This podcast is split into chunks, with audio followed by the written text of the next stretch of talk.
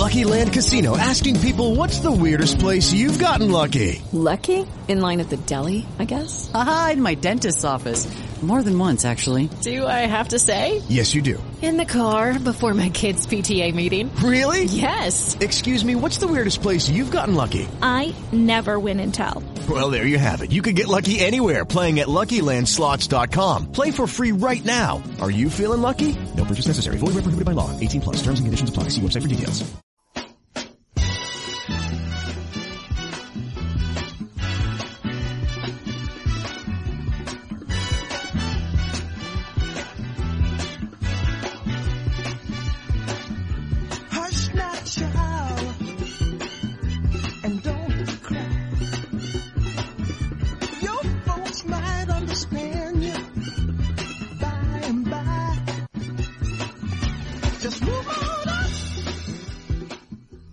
Afternoon and welcome to today's episode of the Live Drive at 5 right here on the Black Talk Radio Network. My name, of course, is Scotty Reed. And as I always state, I am broadcasting from behind these enemy lines where freedom and liberty and justice is not for everybody.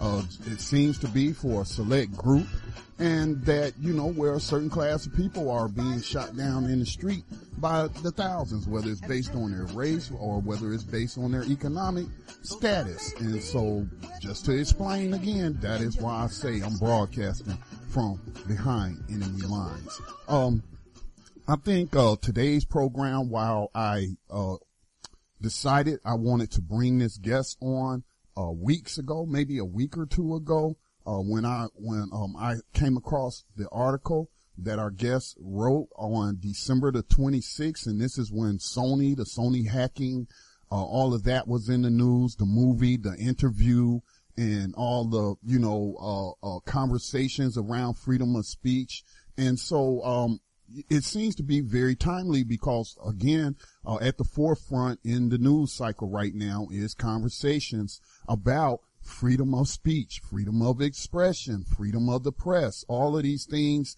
uh, classify under the First Amendment of the United States Constitution uh, in in a collection of amendments known as the Bill of Rights. And certainly, I have been um, talking here mostly this week about that very topic. And so it's very timely that our guest will be joining us here in, uh, just about, uh, just about eight minutes or so. Uh, Dr. Robin Andersen. She is a PhD professor of communication and media studies at Fordham University. She has authored four uh, books and dozens of chapters and journal articles and writes media criticism for a variety of publications, including thevisionmachine.com, where I came across her article, which is titled Sony, the interview and Hollywood illusions of creative expression. And what, and, and what prompted me to contact, uh, Dr. Andersen. And I, again, always want to give, uh, credit to, uh, my assistant, uh, Sister Cece for helping me to schedule these guests. Uh, her work is greatly appreciated. Her assistance is much needed. Um, so yeah, what, what stood out to me was because it seemed to be a unique view on the situation, um, taking a different perspective, taking a different angle at, you know, the whole, uh, conversation around Sony, the hacking, the interview, uh, freedom of speech and so-called threats to, to, you know, commit terrorist acts if this movie was shown. And, but she, she looked at it in terms of, you know, um, the United States government relationship with Hollywood and, and other media makers. I, I have read since reading her article that they also have a role in, in shaping, consulting, um, on television, uh, programming, you know, whether that's television series like perhaps, uh, comes to mind where it's dealing with, I guess, you know, terrorism or, uh, state affairs like that. What was the name of the movie? 24 that started, uh, starred, uh, Kiefer Sutherland, I, I believe is his name. And so, um, I think that a lot of people are sleeping on the fact that the United States government through its intelligence agencies, through the Department of Defense is playing, uh, um, I would say a important role. Um, not important in a good way, uh, but playing a role nonetheless in the shaping of the media that we consume. And again, for those uh, who maybe this may be your first time listening to this program, maybe you just found, you know, our platform, blacktalkradionetwork.com and discovered some of the programming on that. Um, that is managed by my nonprofit that I started in 2008, the Black Talk Media Project to help elevate the voices of black people who want to produce independent media and have something uh, important to say. And I saw a video of Malcolm X giving an interview. You know, people that have been following us for a long time have heard this story often, uh, cause I like to tell it, I guess. But he really inspired me with his understanding of how, how the American news media, uh, was used to shape the American opinion of so-called allies and so-called enemies in World War, during World War II and following World War II, uh, with the, you know, Cold War and uh, coming right after. And, um, still some elements of it today is still going on of the Cold War with, although the president has announced, uh, normalizing relationships with Cuba, um, you know, and, and now we're seeing some hostilities again between the United States and Russia. So, you know, I'm not so, I'm not one to say so quickly that the Cold War is over. I'm also not one to say so quickly that COINTELPRO has ended.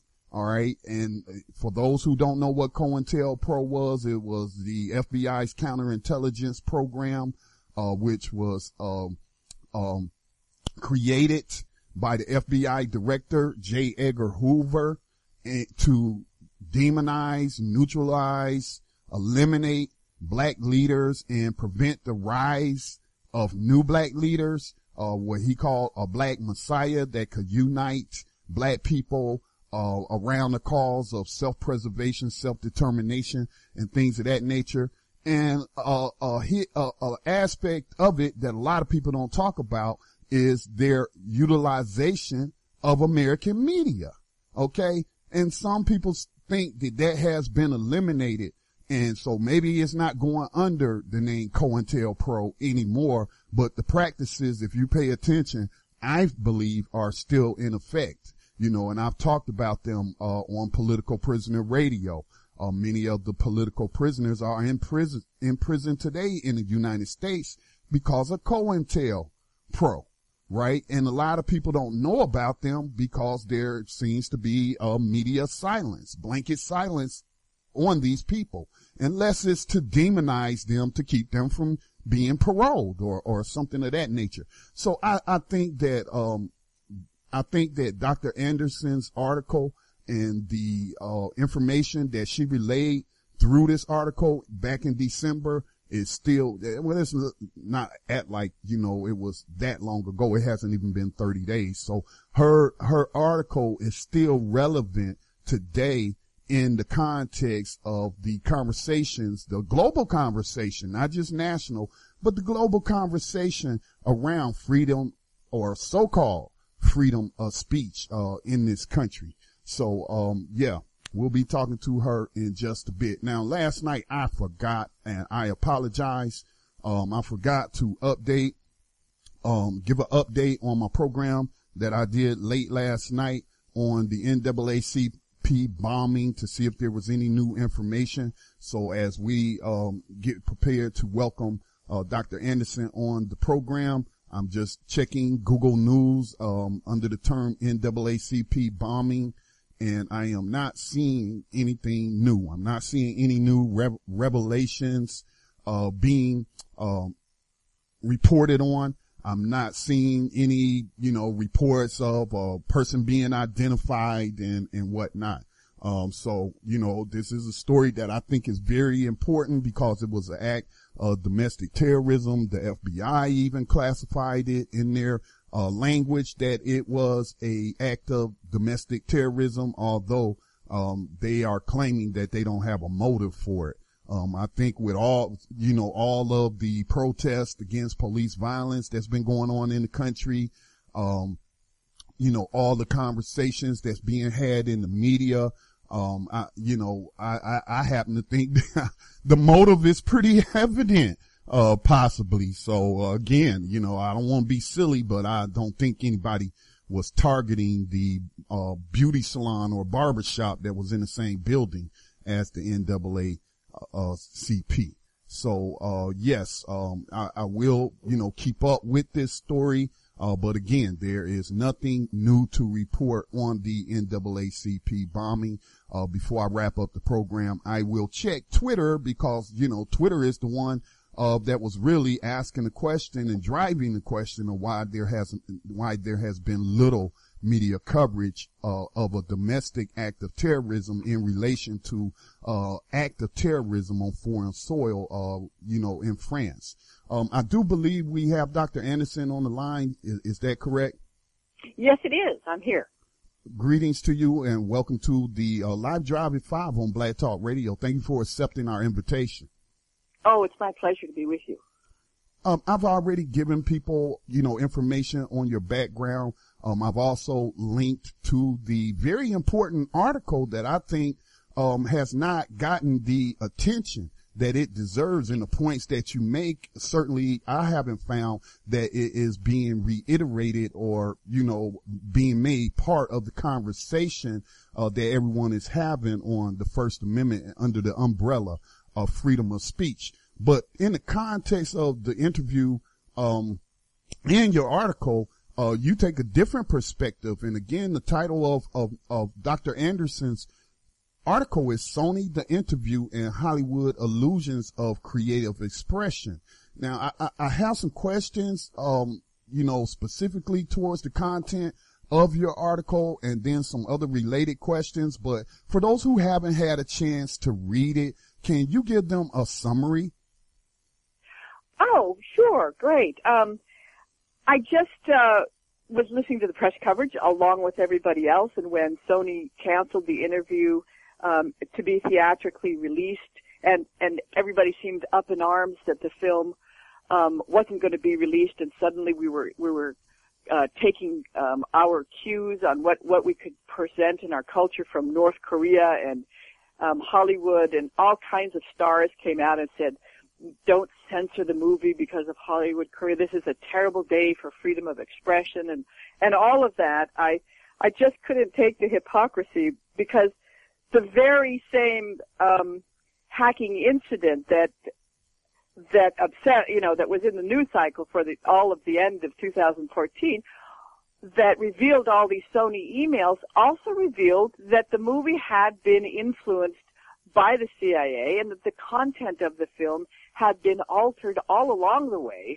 to please international distribution and all kinds of things. So when Seth Rogen and Evan Goldberg said that they came up with the idea of the ending uh, and told the New York Times, it wasn't true. They had already told a Sony executive that that as, that admitted to a different Sony executive that someone was kind of chumming around with Hillary Clinton and a former CIA agent had looked at the script and it was the CIA agent who said that they should substitute their villain for Kim Jong Un well, just as the most dramatic thing.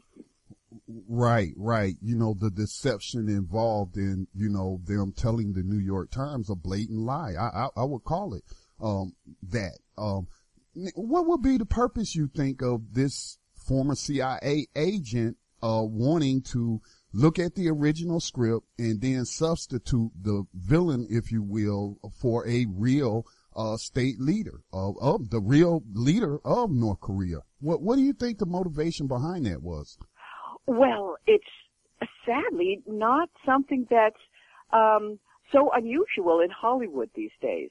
People have been writing about, and I've uh, I've been one of the the people who's done research into this very close relationship between all forces of the military, the armed forces, and the media. Um, it's called, we used to have the military industrial complex, and those of us who write about it now call it the military industrial entertainment technology con- complex, in which um, so much of our popular culture uh, is infused with the ideas and the influence um, of the military. In for the, specifically for the CIA, the CIA's Entertainment Liaison Office, which has a a website. Anybody, uh, any of your listeners can go and and just call it up, the CIA Entertainment Liaison Office, and they say right there that they work with all kinds of media and creative people. Um, they started doing that in 1996. Some of the other armed forces have been doing it for a lot longer.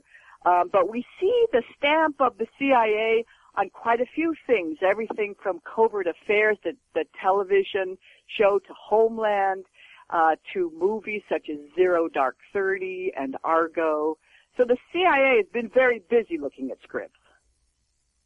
Oh, wow. Now, if you would just uh, entertain me for just a bit, I want to play a, a clip. And, Uh-huh. and and I would like to get your commentary, and I have some questions after I play this clip.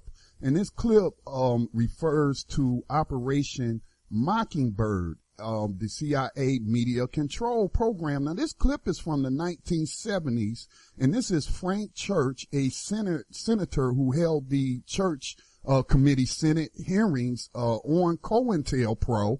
And so I and so I want to play this clip just for some context because I have some I have some questions. I have some questions about what you just what you revealed to us in your article and what you just revealed to us, you know, with these uh, uh, Department of Defense and intelligence agencies, liaison offices, you know, and, and websites. So it's like they're not even making a secret of it. If you look, um, it, it's right there for you to see. So let me let me play this clip. Um, it is three minutes uh, and twelve seconds long. Um, if you could uh, just entertain me for a bit.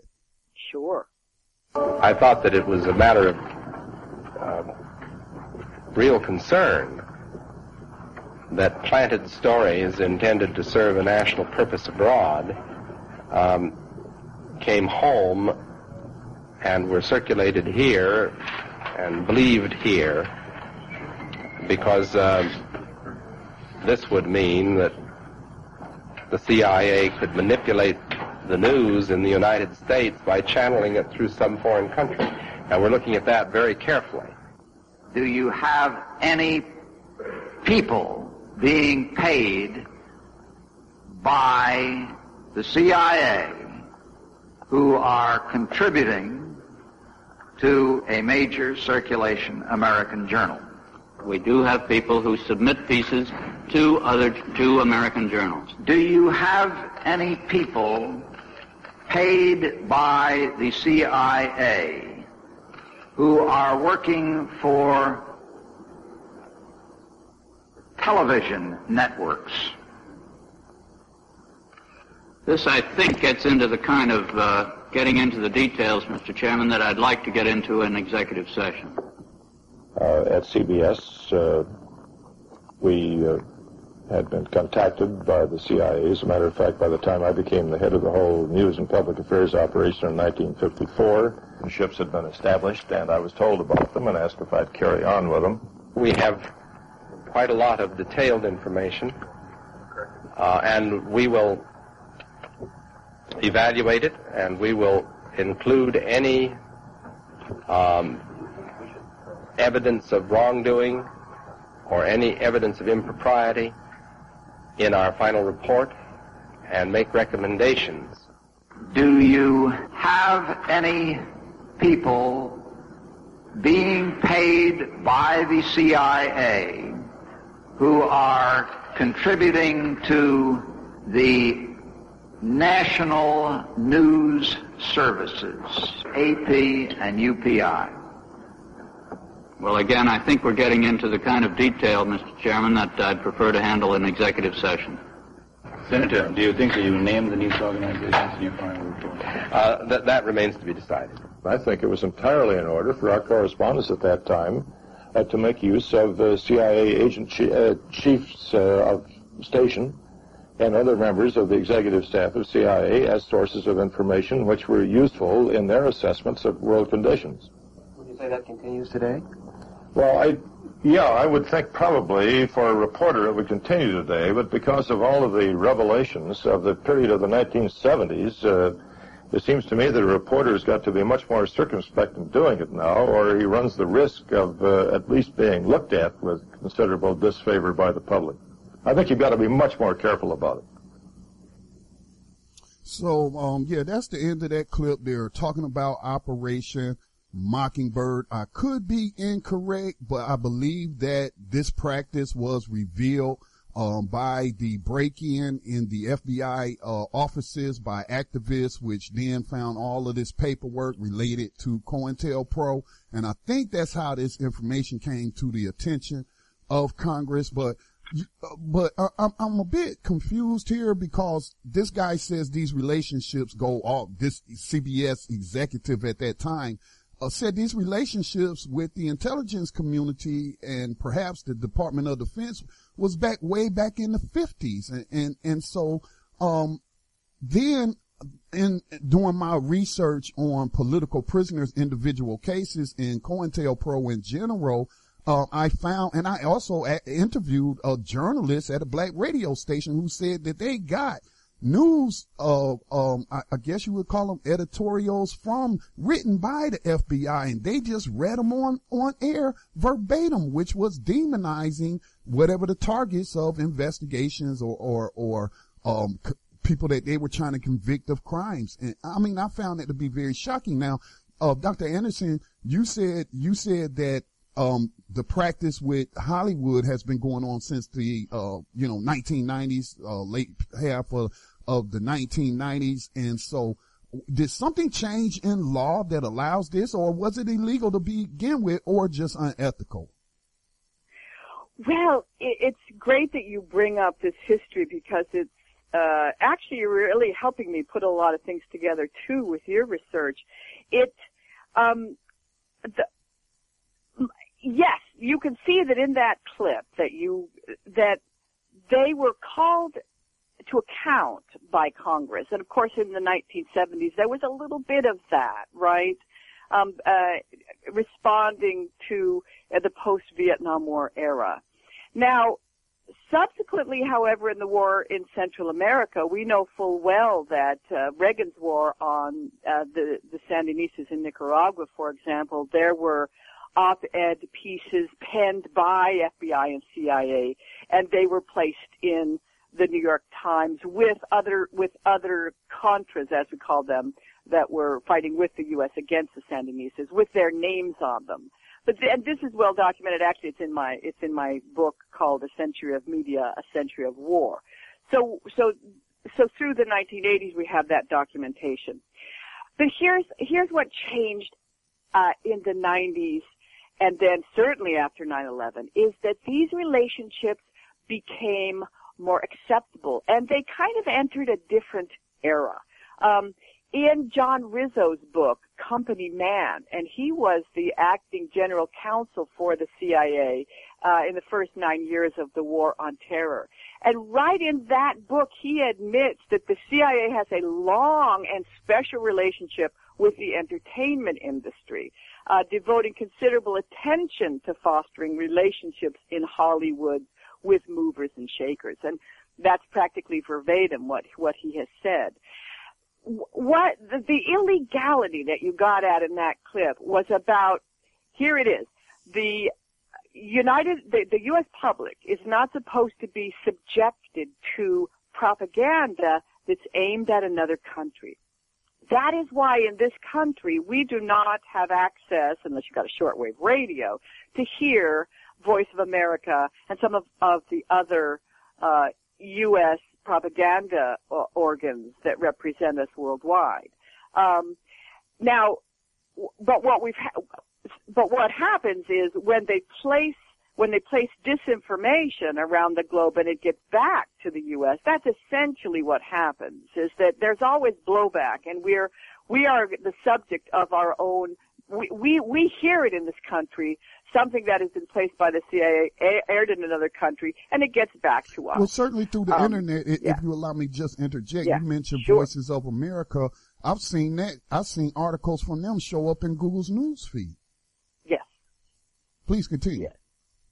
Yes, and um, now what's happened in Hollywood with the films and television that I saw in this in this interesting back to your original question of how the CIA got a hold of the script. Um, what happens is uh, if any former CIA person is writing anything, that all has to go through the CIA. So you've got a guy who wrote a book about his experience with the CIA, and, and that's now the kind of fodder, and he's writing scripts for the show The Americans. That's about the Cold War and spies. All of those scripts now go through the CIA. Um, the CIA vets a script. Here's how it works in the movie industry. If the anybody wants all of and, and you see the blockbuster movies, everybody from Iron Man to Transformers to Man of Steel. These are the monies that the movies that make the most money, and they're chock full of equipment and personnel and money that you and I are paying in taxes.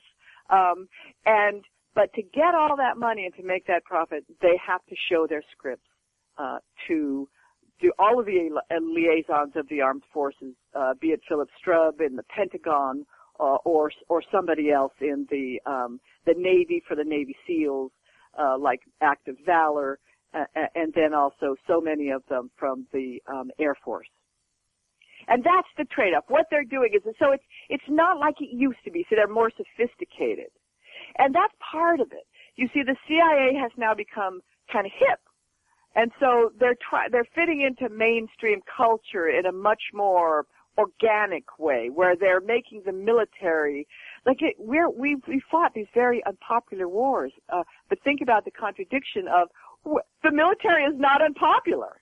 The military is very popular. But the national narratives are lauding and celebrating the men and women and, and making them look like rock stars. That's a quote from one of the liaisons who, who was talking about Iron Man. We came off looking like rock stars, and that's what they want. Mm-hmm.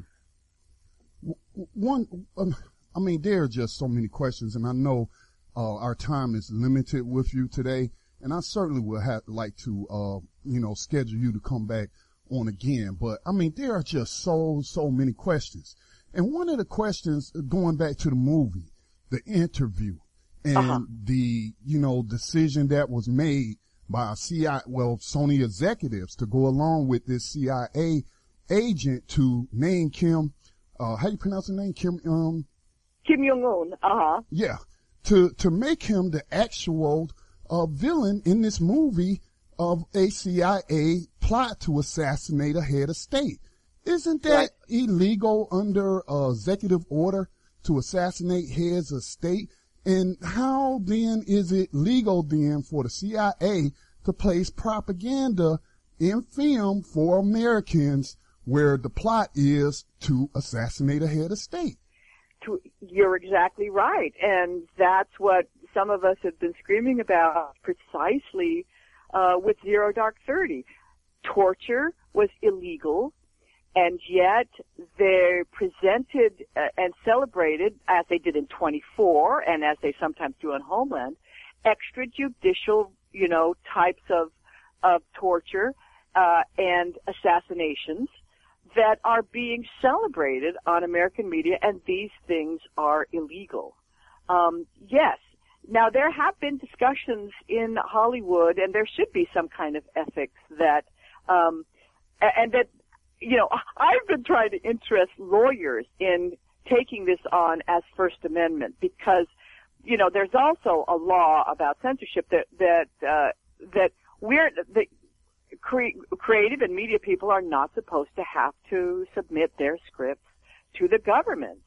Um, that's called prior restraint. That's against the First Amendment. That's but the illusion the you're talking about in your the, article.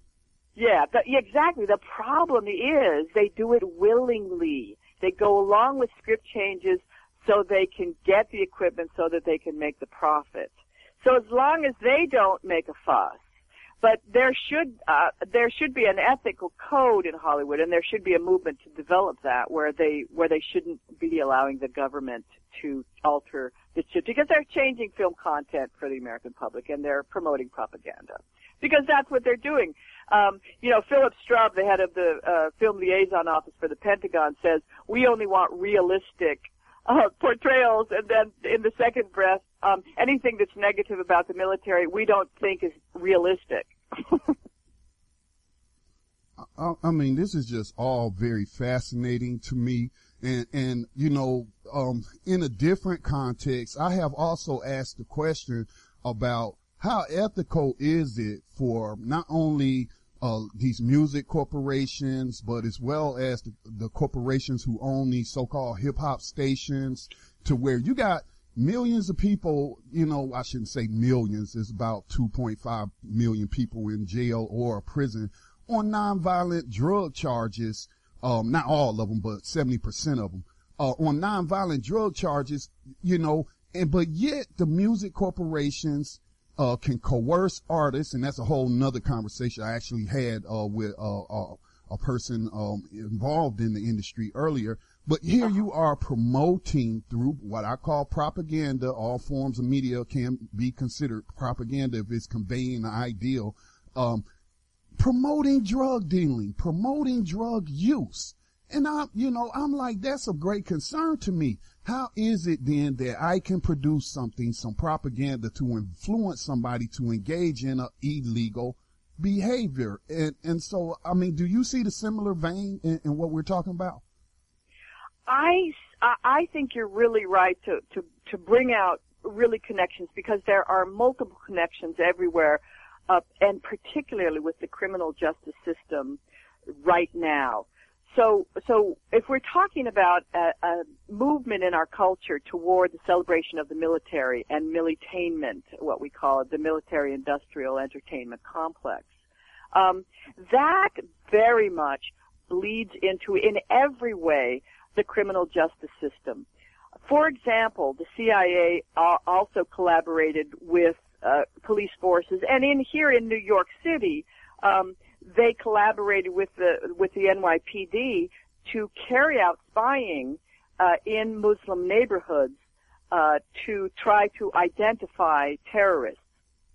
So you can see that the that the police are engaging in close relationships with spy organizations also, there are many ways, and we also have seen with Ferguson the militarization um, of police forces with all of the, you know, part of this culture is the celebration of this this weapons of war, and so the F-35 that has never flown uh, was in Man of Steel, and Superman is now an advertisement for a plane that costs 1.5 trillion dollars and has never flown and probably never will. It's a boondoggle. But we celebrate all the equipment, and now the police officers want all the equipment, and they go into cities and towns with giant, you know, militarized vehicles. And just in this latest um, uh, it, it, the NYPD head of the benevolent uh, their union uh, when he got mad at the mayor De Blasio in New York City. All you have to do is hear it in his discourse, and this is what he said: "The mayor's hands are literally dripping with our blood because in his actions." Um, and uh, because of his actions, and for the first time in a number of years, we have become a wartime police department, mm-hmm. and we will act accordingly. And they are talking about war on the public. They're not talking about public safety. You know, they've adopted this militarized attitude, and I think that's very serious as well. And, and you think it's come about because of the uh, acceptance of, you know, the military, um, the intelligence agencies, open relationships with, well, I shouldn't say so open, but it's not hidden if, if you look. I, I mean, you think that's feeding into it? because of this long, long history? I think a kind of national security mentality okay. that incorporates um, authoritarian force, power, mm-hmm. um, weapons. I think that that it's a very fine line between what is international, what is domestic, and how that is being applied domestically. And we've seen the mil- uh, militarization um, encroach upon our in, in, domestically in our country, um, where now we've we've already assassinated a U.S. citizen in Yemen, where we have um, and his son. we have broken U.S. laws in many ways. Mm-hmm. And his son, I think we should also mention his son, 16 years old, also American citizen, was assassinated. Um, That's right. Yes. Um, now, you you might have more knowledge on on me, and I could have gotten some incorrect information, but I had this belief that it was illegal for the Central Intelligence Agency to operate in the United States. I thought it was relegated to overseas operations, as given, you know, suggested by the church committee, saying that, you know, they found it of real concern that something meant for a foreign country was then redirected back, back at American citizens. So, I, I mean, are they by law regulations allow the CIA specifically to conduct uh, any kind of operations on U.S. soil? Well, there, what has happened is uh, in the in the 9/11 vague legal framework since um, since the um, putting everything together under Homeland Security.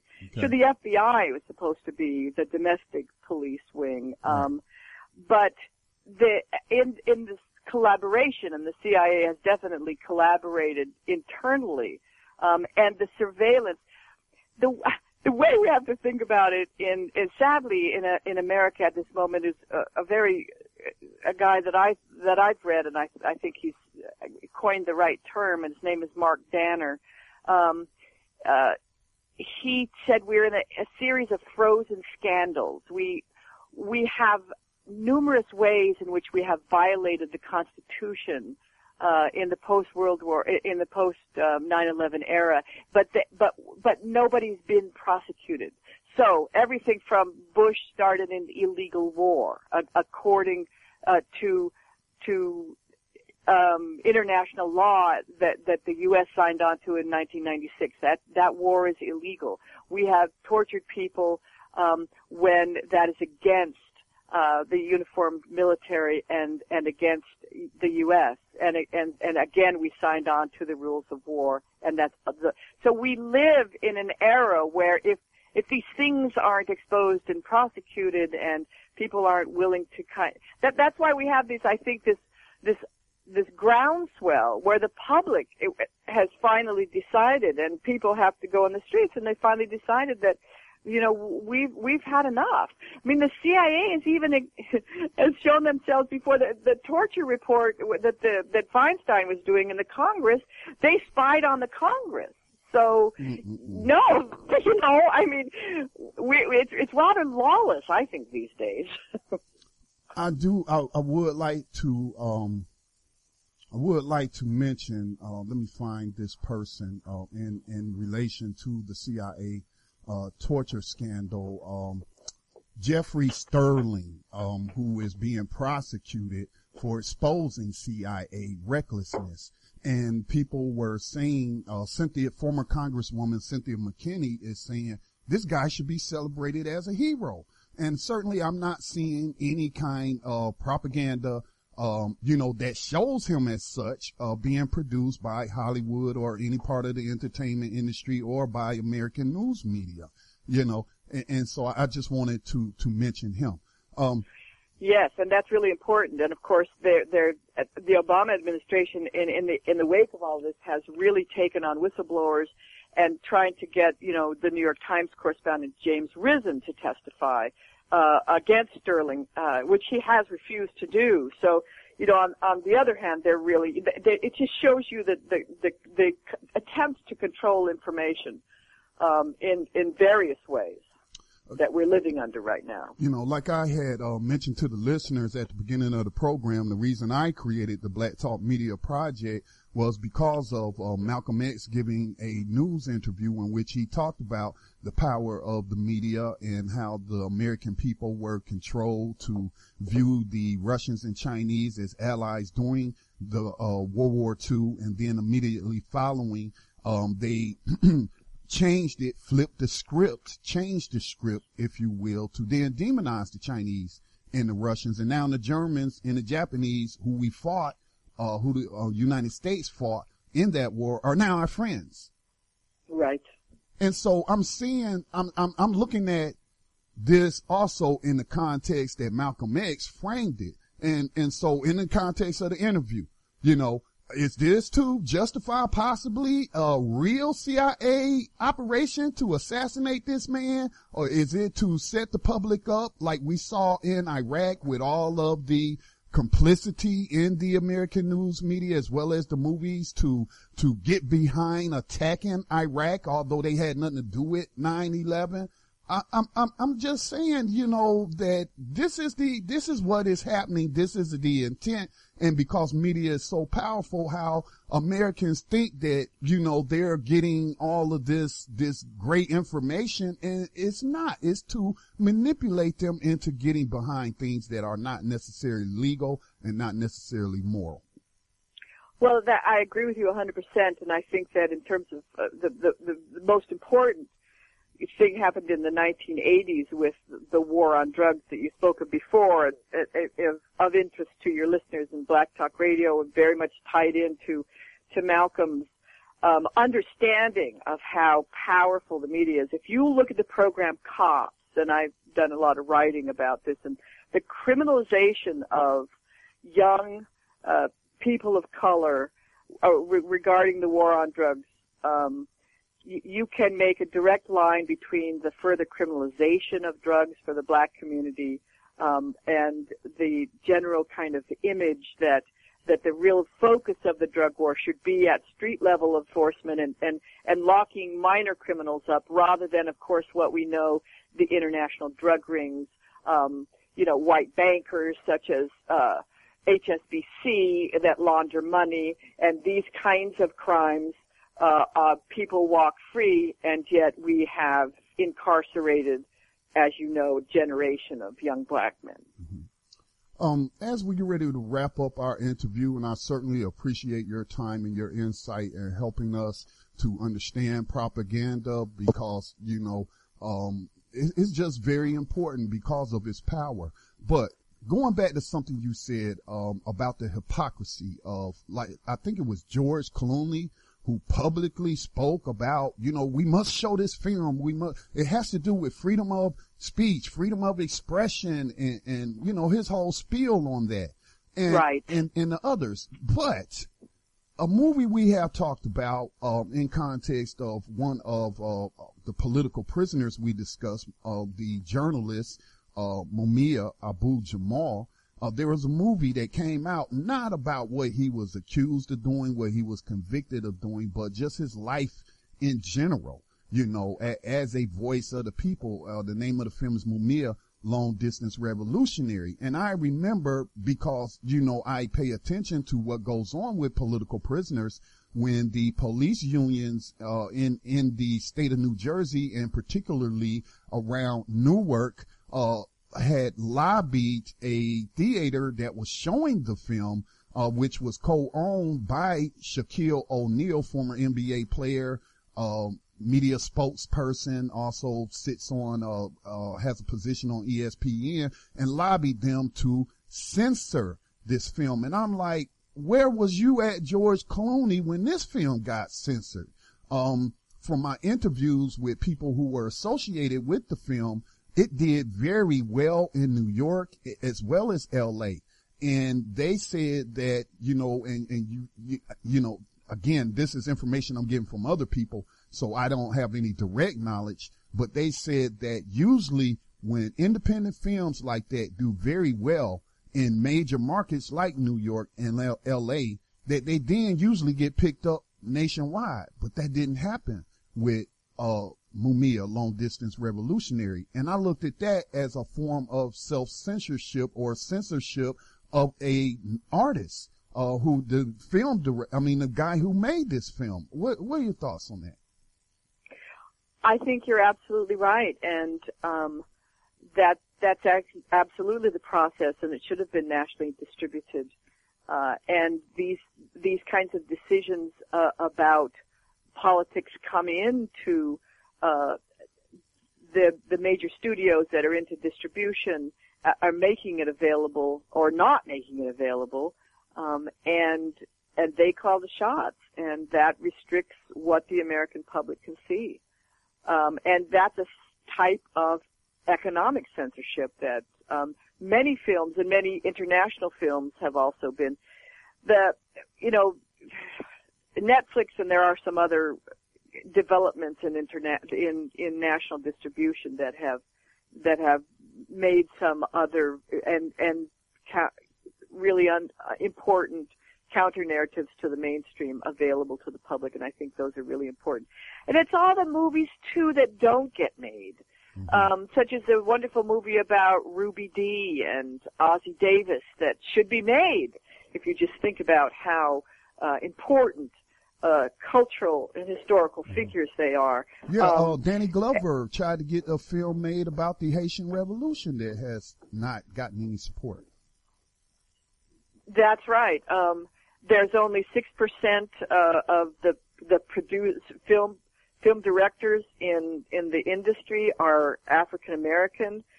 You know, only two percent are Asian. About six percent are women. So these are, you know, isn't it interesting that this is that, that if you saw the award uh, nominations that came out a couple of days ago, this is the whitest award award year since 1998.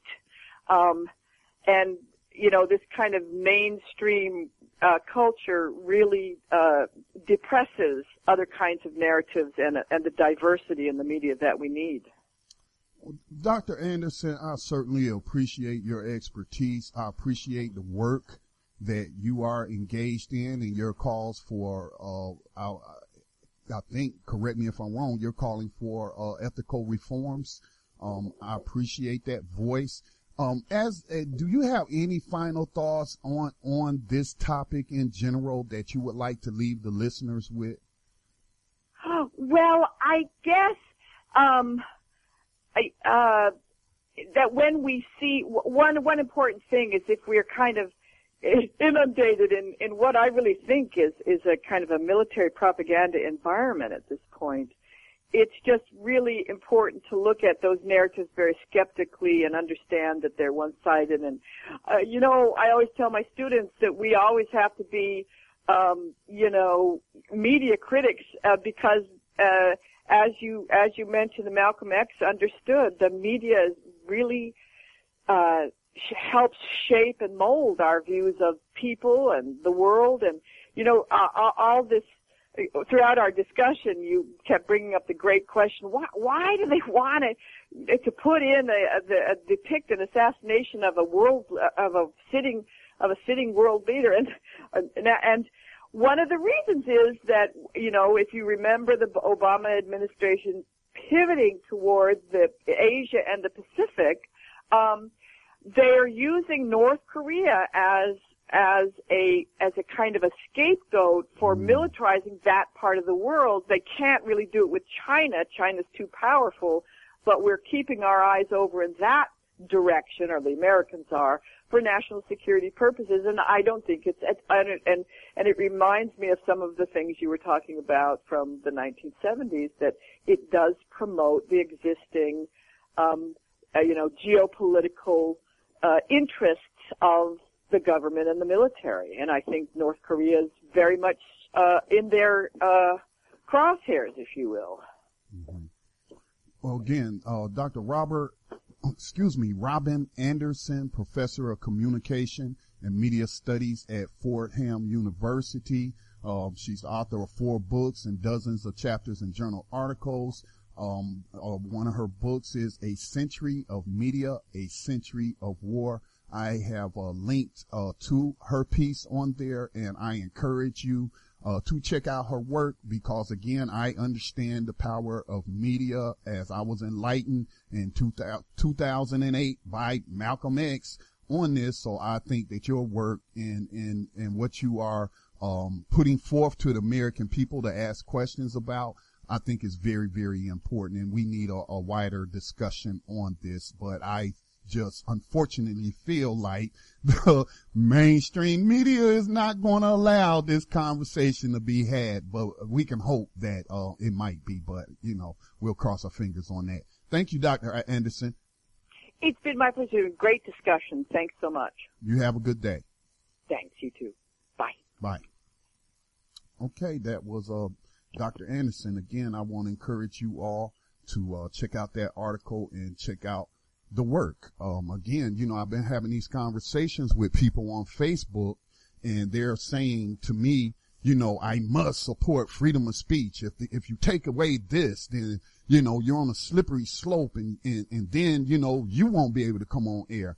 And, and I believe that is because of, and I'm not saying this in a derogatory way, but I believe it is because of their ignorance on media, their ignorance on the power of media, their ignorance on how media is being uh, manipulated to to get the public to go along with not only things that are happening overseas in terms of wars, in terms of uh, assassinations, in terms of of you know fighting quote unquote terrorism, but what's going on right here in the streets. Like for example, last night, um, in this conversation about Charlie Hebdo, I posted a, a picture of uh, these two people on Fox News discussing um, the I, I, imagine the they don't have his name, but I know that's what they were talking about. But again, I shouldn't assume anything. But I imagine the murder of Michael Brown, and so the picture, you know, is showing these two people in you know headshots on the screen. Fox News media bias is unarmed team description misleading. So they're trying to go along with the Ferguson police to go along with Darren Wilson's lies that, you know, Michael Brown, it, it, you know, well, he may not have had a gun on him, but he was like this big hulking figure. He was grunting, demonic and all of that. And so this is how we see in the American news media, it's not just Fox News. I know we like to pick on them because they are the standard for uh, racial propaganda. Um, but this is the intent to demonize a certain group of people based on race. And we allow this. And I'll just read what, what I wrote. I wrote this last night and I asked the question. I asked people to get back to me and a few people we went back and forth well, actually, nobody. Uh, a couple of people liked it. Uh, four people shared it. Um, I shared it on Black Talk Radio Network's page on Facebook, and I'll have to check to see if anybody said anything. But this is this is what I wrote. Again, we have to ask questions in a lot. Is this logical? I know even if it's legal, is it logical? All right. Is that we want free speech even though, you know, what we're calling free speech really isn't free speech. And I got to repeat the quote, um, uh, that was, uh, given to me by one of the people who reads my posts. And he said they don't want freedom of speech. They want freedom to insult, freedom to injure without consequences. All right. So I asked this question last night. Uh, I said, is this logical? I want to be free from racism, discrimination, racial profiling, and enslavement, but I support the quote unquote rights of Fox News and the like to produce hateful, slanderous, racist propaganda portraying my group as animals, savages, and criminal thugs who deserve to be shot down in the street like, well, like black people. The solution is not more balanced media. The solution is a ban on all forms of racism and discrimination, including media.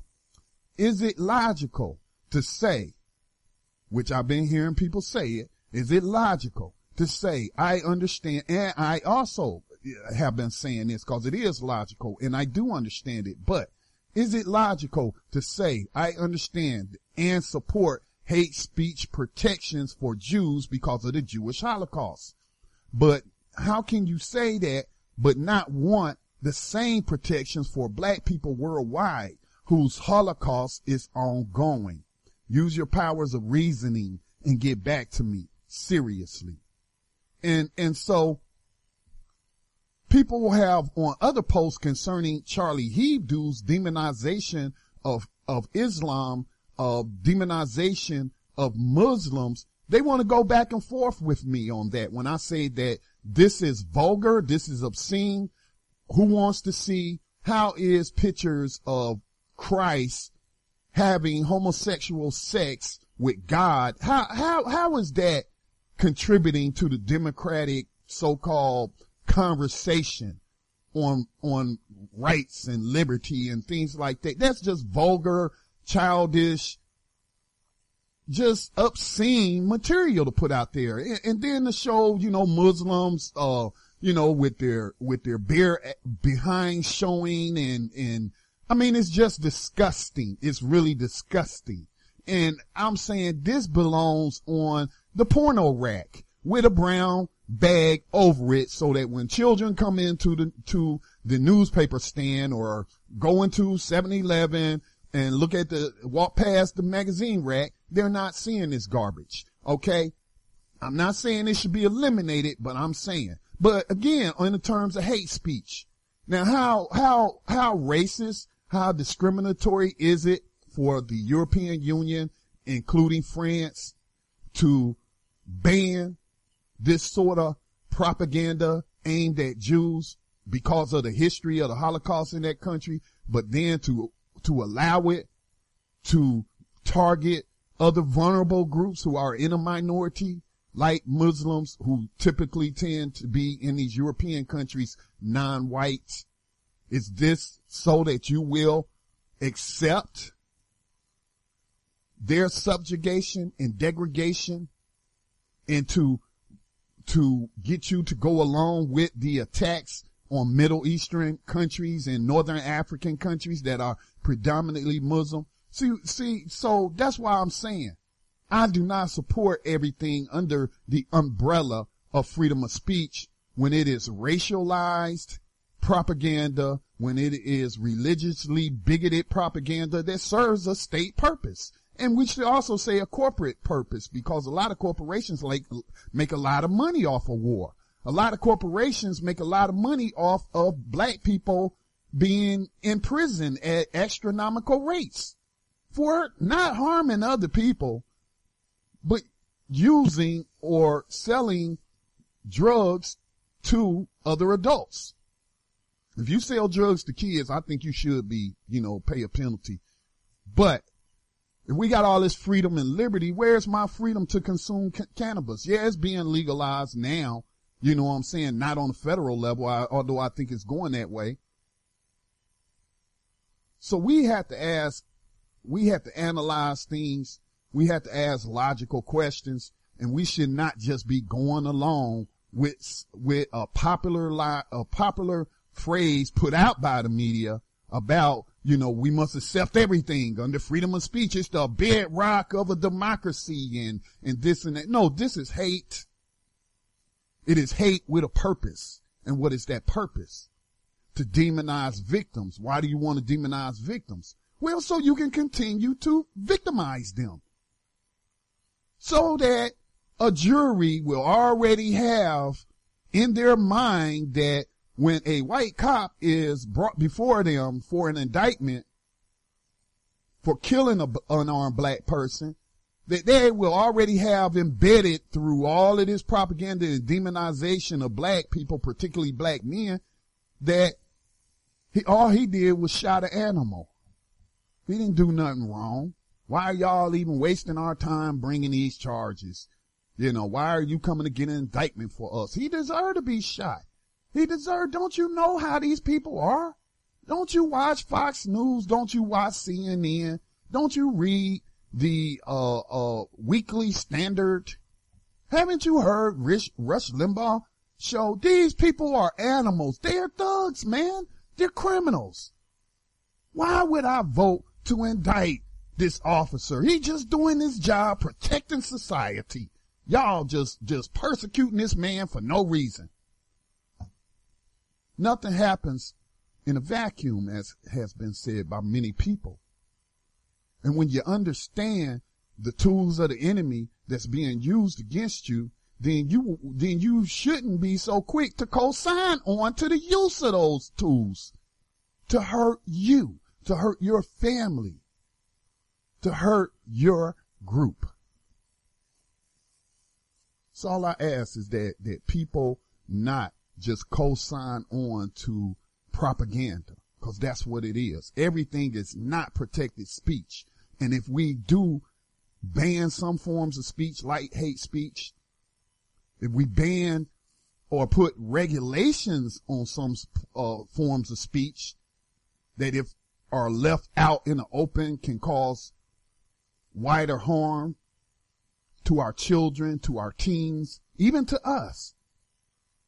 Don't talk to me about a slippery slope. Cause we way down at the bottom already in terms of being black or non-white or being poor.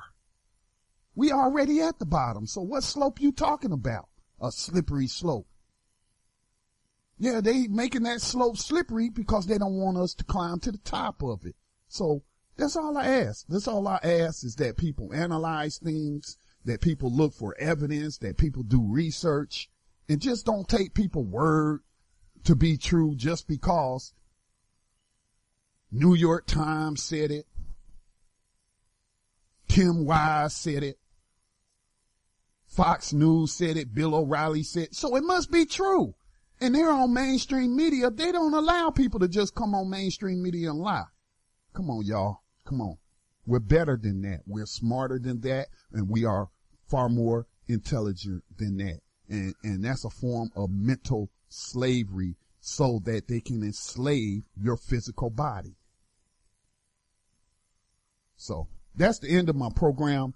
Um, I will be back on air Sunday night at nine o'clock p.m. Eastern time. Myself and the co-producer and co-host, Sister Amijo Whitlock with another episode of Political Prisoner Radio. And we have many political prisoners who are in prison because of what I just got through talking about with Dr. Andersen. Y'all be safe this weekend. Always remember to conduct yourself like you live behind enemy lines, like you live in a war zone, because if you're paying attention, all the evidence is there to suggest that that is the reality. Peace and blessings to all. Na na now, na na now, them want them rebel music now. Give them some rebel music now. Well, it's a rebel music, don't you confuse it with that crap that the bugger them producing. This a rebel music, don't you confuse it. Me as the baddest lyricist, so watch me prove it, yo. Me used to bun the weed a lot, now me start to read a lot. Out loud about how the system want to keep us locked up in the prison mentally, them want defeat us. In the streets where my feet touch, cause the school them never teach us nothing but we African features. Now them off it on we a clappies and divas, officers, preachers, doctors and lawyers and liars. The royal alliance I keep up from I was a fetus, from Jesus to Nevis. Lucky Land Casino asking people what's the weirdest place you've gotten lucky? Lucky? In line at the deli, I guess? Aha, in my dentist's office. More than once, actually. Do I have to say? Yes, you do. In the car before my kids' PTA meeting. Really? Yes. Excuse me, what's the weirdest place you've gotten lucky? I never win and tell. Well, there you have it. You can get lucky anywhere playing at LuckyLandSlots.com. Play for free right now. Are you feeling lucky? No purchase necessary. Void where prohibited by law. 18 plus. Terms and conditions apply. See website for details.